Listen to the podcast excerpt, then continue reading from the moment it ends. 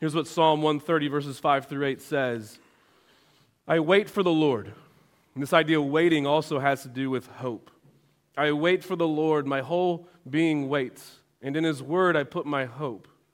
I wait for the Lord more than watchmen wait for the morning, more than watchmen wait for the morning. When their shift is over and they realize that they've ensured another day of peace for the city. Israel, put your hope in the Lord, for with the Lord is unfailing love, and with him is full redemption. He himself will redeem Israel, the people of God, from all their sins. And that line that's repeated that must be important, like watchmen wait for the morning, that idea of waiting and watching for the morning, it reminds me, I think, and maybe many of us, we've got a lot of elementary school kids in the room today, it reminds you of Christmas morning. That there is an expectation, there's an excitement, there's a waiting for Christmas morning that as kids you certainly experience, and I think as adults you do as well.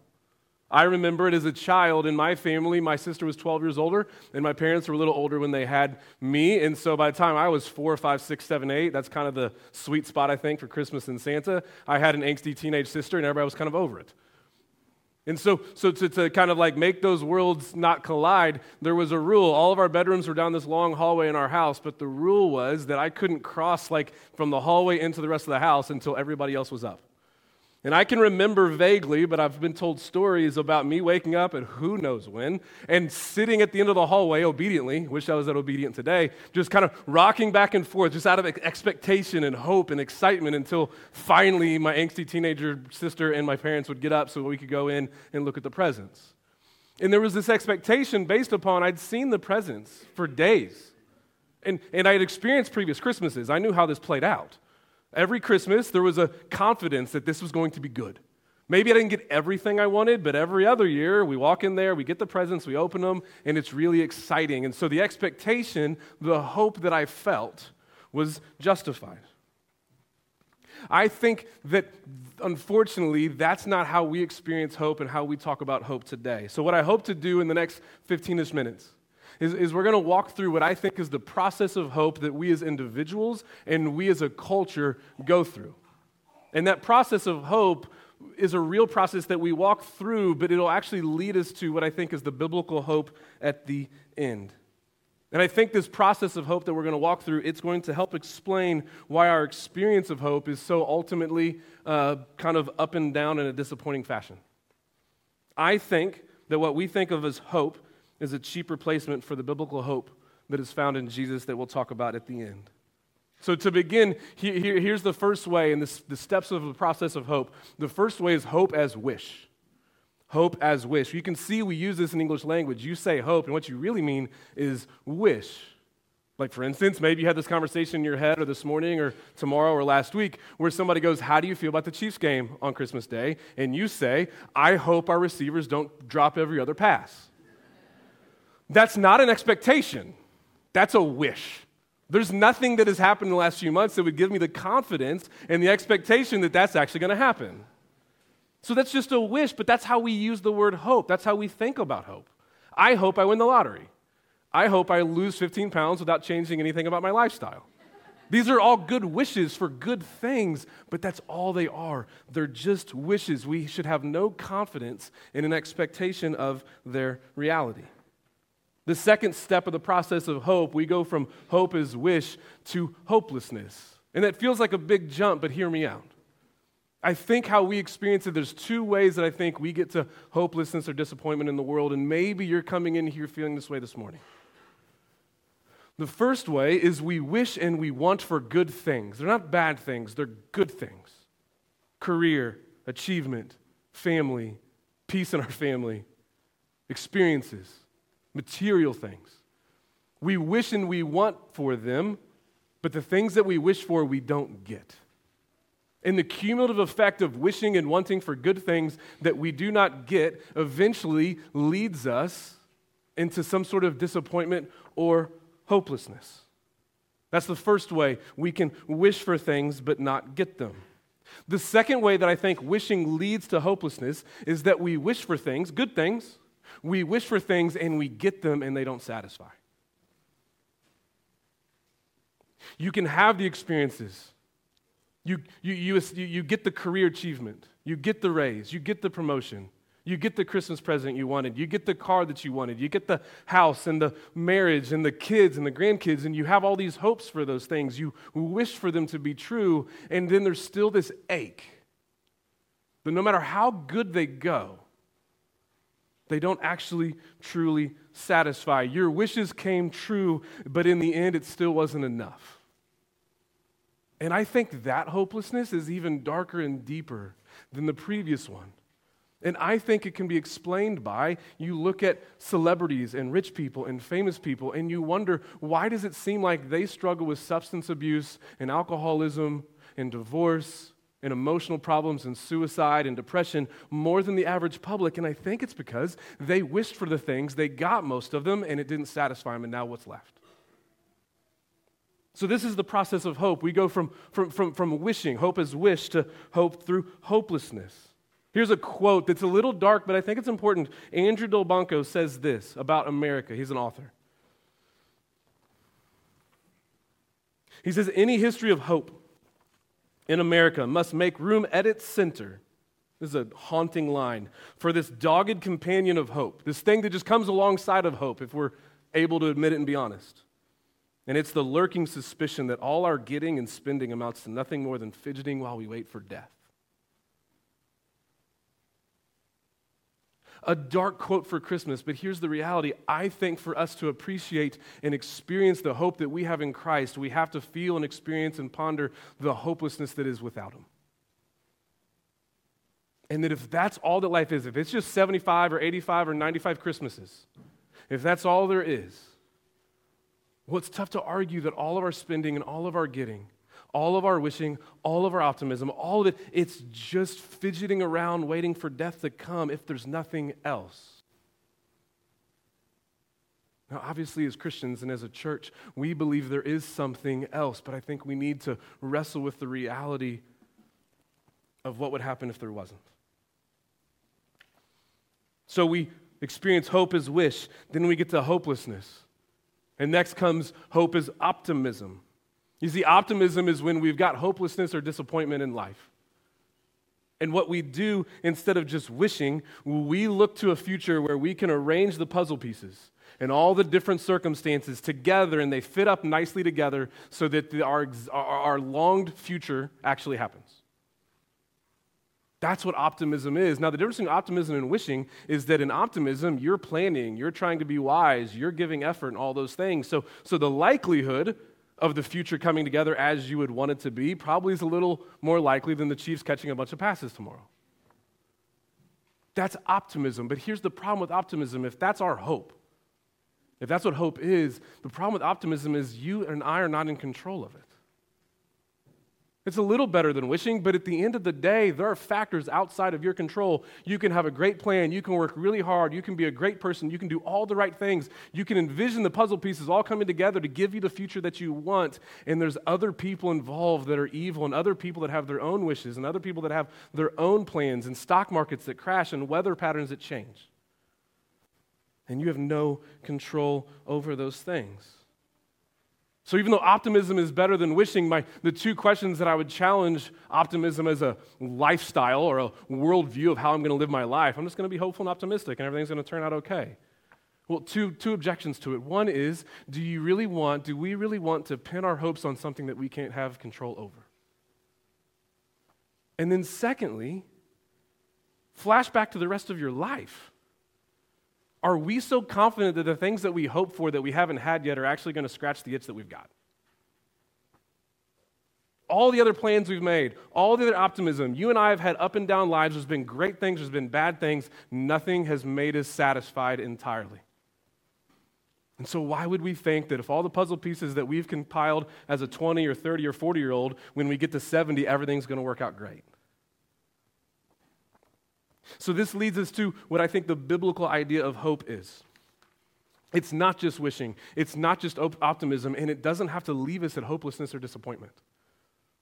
Here's what the scripture says Hebrews 11 1 says, Now faith is confidence in what we hope for and assurance about what we do not see. You see, by definition, faith and hope have a future oriented focus.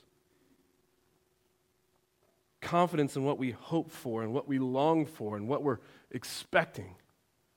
An assurance about what we don't see because we're not in control of it. We can't put all the puzzle pieces together, but believe, we believe there's a God who can and does. Hebrews 6:11 says something similar. We want each of you, writing to a group of Christians, we want each of you to show this same diligence to the very end so that what you hope for may be fully realized. This is the call of being a Christian. It's to continue to believe, to continue to trust, to continue to fight to love Jesus, because in doing so, there is an expectation that we will have all of our longings fully met sometime in the future. All of our hopes will come true. You see, this is what hope actually is it's a confident expectation. It's the, the future looking confident expectation that there is a promise held that is different from the optimism of the world. It's different from the hopelessness. It's different from just wishing. That someday Jesus, because he's God and because he came as a baby, then lived and died and rose again, that he has the power and the authority and the love and the ability to make everything sad become untrue to take away every tear, and that someday there is a place and an existence for us that has no more disappointment and no more anxiety and no more evil and no more sadness. That's the ultimate hope for the Christian. No matter how well or badly or average our puzzle pieces, our wishes and hopes and optimisms, whether they line up or not, no matter how good or how bad they are, they don't hold a candle to the eternity that has been promised and has been secured by the death, life, and resurrection of Jesus.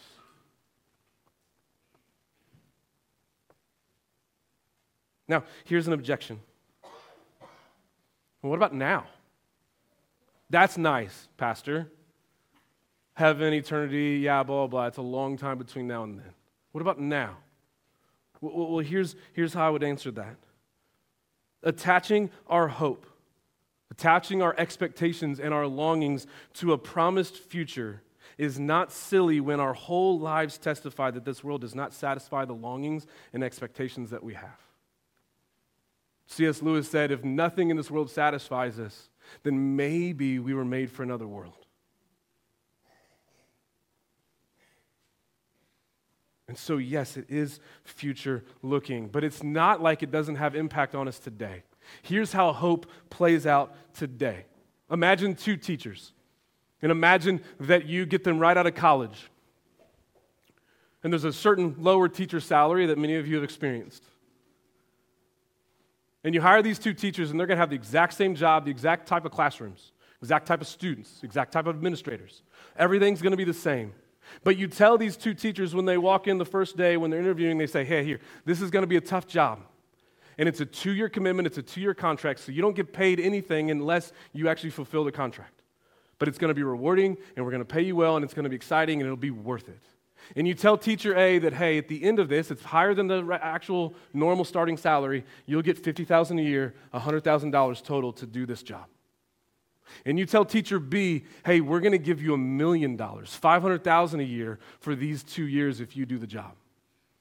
Now imagine you flash forward to May when all of the behavior and the attention spans have just plummeted. And the dog days at the end of the semester is upon you. And these two teachers by themselves are sitting in the teacher lounge. And they're exhausted and it's been hard. And teacher A is like, I, I don't know if it's worth it. Like, yeah, it's better than the regular teacher salary, but I don't know if I can hold, I don't know if I can do this another year. It's hard. And teacher B, because they have a different future promise in store, they look at it and they go, Yeah, it's hard, but it's totally worth it. And I'm actually still excited to teach and engage with these kids. That's how hope, while being future oriented, gives us a different attitude and a different outlook on life today because we know that the way that we live and the trusting of Jesus and the things that He's given us are far worth it because we know what we're getting in the end. Here's the definition of hope hope is a confident expectation that our longings will increasingly be satisfied in a relationship with Jesus and ultimately so in heaven. That, yes, ultimately it's got to be future and eternally focused, but it has deep implications for us today. Now, there's a couple more objections. I said earlier that the one objection is, well, what about now? The, the second objection is this well, how can I be confident that that's going to happen? What if I live my whole life and I live the 40 years and I do the right things and I come to church and I, and I, and I really treasure and follow and try to trust in Jesus and then that's a big gamble. So then, why would I have confidence now? And, and hope, while always being future oriented, it was always bound in the past. In the Old Testament, when any time in the Psalms that we read earlier, the Isaiah passages, when you were talking about here's the hope of redemption, here's what God's going to do to the people of Israel, the confidence with which to hold that future expectation and longing was the fact that He had led them out of Egypt in the Exodus. Look what God has done. Look how much He loves us. Look at what His character is. Therefore, when He says, Trust in me and you've got a future hope of glory, we can believe it. Now, the Exodus was a long time ago, but the birth of Jesus wasn't quite as long ago. Here's how I think we can have confidence that this is all going to turn out true. The reality is, is that even though people dispute who Jesus was when he was born, nobody disputes who he was when he died. No Christian, no non Christian, nobody disputes that, that this, this baby who was born in poverty, who was a carpenter, that that baby grew up, and as he got older, he became a, an adult, he led a revolt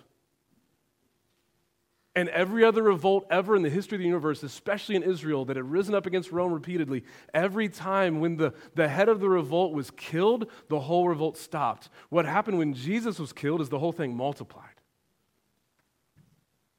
And it all started when Jesus was a baby. That the God of the universe didn't come as a prince or as a king or as a rich person or as a famous person, he came as a poor baby to be with us. And so, as we come to communion, the confidence with which we can hold that hope and expectation and longing is found because we can trust that one day we'll be with Him because 2,000 years ago He came down to be with us. And that baby did grow into a man and he did live the life that you and I couldn't live. We each have an expectation, we each have an understanding of what morality and righteousness should look like. And each of us knows that no matter who God is and no matter what his standard is, we know that we have our own standards and we still fall short of our own. And if that's true, if we fall short of our own, and if there is a God that is holy and we are not, then there has to be something done to get us right, to have, let us have a relationship with that God. And that baby that came that we celebrate on Christmas, he ultimately lived the life that you and I couldn't live. He died the death that we were supposed to die. And in doing so, he offers each of us salvation and hope for not only eternity, but for today as well.